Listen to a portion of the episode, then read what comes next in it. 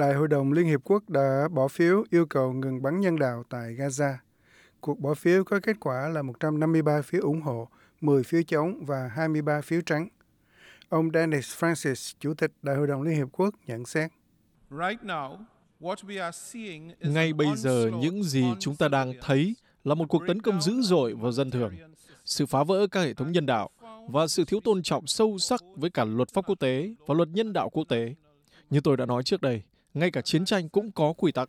Hoa Kỳ, Israel và 8 quốc gia khác đã bỏ phiếu chống. Tuy nhiên, Úc bỏ phiếu ủng hộ. Điều này được đưa ra sau khi Thủ tướng Anthony Albanese, Thủ tướng Canada Justin Trudeau và Thủ tướng New Zealand Christopher Luxon đưa ra tuyên bố chung ủng hộ việc tạm ngừng giao tranh ở Gaza và nỗ lực hướng tới lệnh ngừng bắn bền vững. Việc một thủ tướng Úc đưa ra thông cáo chung với các nhà lãnh đạo thế giới khác là điều rất bất thường. Úc đã bỏ phiếu trắng trong cuộc bỏ phiếu trước đó của Liên Hiệp Quốc vào cuối tháng 10 vì nghị quyết này không thừa nhận trách nhiệm của Hamas về vụ tấn công Israel ngày 7 tháng 10. Nghị quyết hôm nay cũng không đề cập tới Hamas, nhóm đã giết hại khoảng 1.200 người và bắt cóc khoảng 240 người trong cuộc tấn công bất ngờ đó.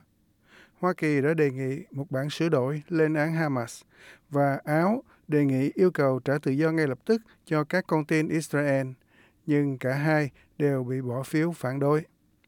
Tỷ lệ ủng hộ cao hơn so với một nghị quyết khác hồi tháng 10 kêu gọi đình chiến nhân đạo dẫn đến chấm dứt chiến sự, trong đó tỷ lệ bỏ phiếu là 120 trên 14 với 45 phiếu trắng. Những cuộc bỏ phiếu như vậy không mang tính ràng buộc, nhưng mang tính biểu tượng cao và có thể được coi là dấu hiệu cho thấy sự cô lập ngày càng tăng giữa Israel và Hoa Kỳ. Bản thân các nhà lãnh đạo Mỹ cũng đang có dấu hiệu thay đổi giọng điệu. Tại một buổi gây quỹ hôm thứ Ba, Tổng thống Joe Biden nói rằng Israel bắt đầu mất đi sự ủng hộ của quốc tế vì các hành động của họ ở Gaza. Tại buổi chiêu đãi do Tòa Bạch Ốc khoản đãi nhân ngày lễ Hanukkah của người Do Thái, ông Biden đã nói về mối quan hệ của ông với Thủ tướng Israel Benjamin Netanyahu, thường được gọi là Bibi. Tôi không giấu giếm điều đó. Tôi đã có những khác biệt với một số lãnh đạo Israel. Tôi đã biết Bibi tính đến nay đã 51 năm. Trên bàn làm việc của anh ấy có một bức ảnh của tôi và anh ấy khi còn là một thành viên trẻ trong Bộ Ngoại giao Israel. Và tôi là một thượng nghị sĩ 32 tuổi. Tôi viết trên tấm hình rằng anh yêu em Bibi, nhưng anh không đồng ý với bất cứ điều gì em nói. Tình trạng hôm nay cũng vậy thôi. Trước đó, các thành viên của Tiếng Nói vì Hòa bình Do Thái đã tự xích mình vào cổng Tòa Bạch Ốc, kêu gọi Tổng thống Bill, kêu gọi Tổng thống Biden ủng hộ lệnh ngừng bắn vĩnh viễn ở Gaza. Họ đọc tên từ người lớn tuổi nhất cho đến người trẻ nhất trong số hơn 17.000 người Palestine thiệt mạng ở Gaza và hô vang phản đối hành động của Israel.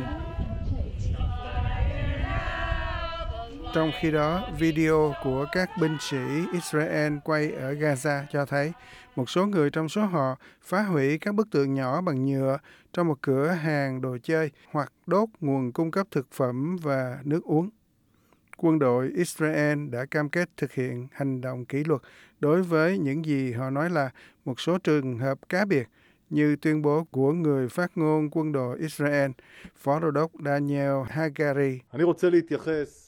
Tôi muốn giải quyết các tài liệu được công bố trong những ngày gần đây trên các phương tiện truyền thông.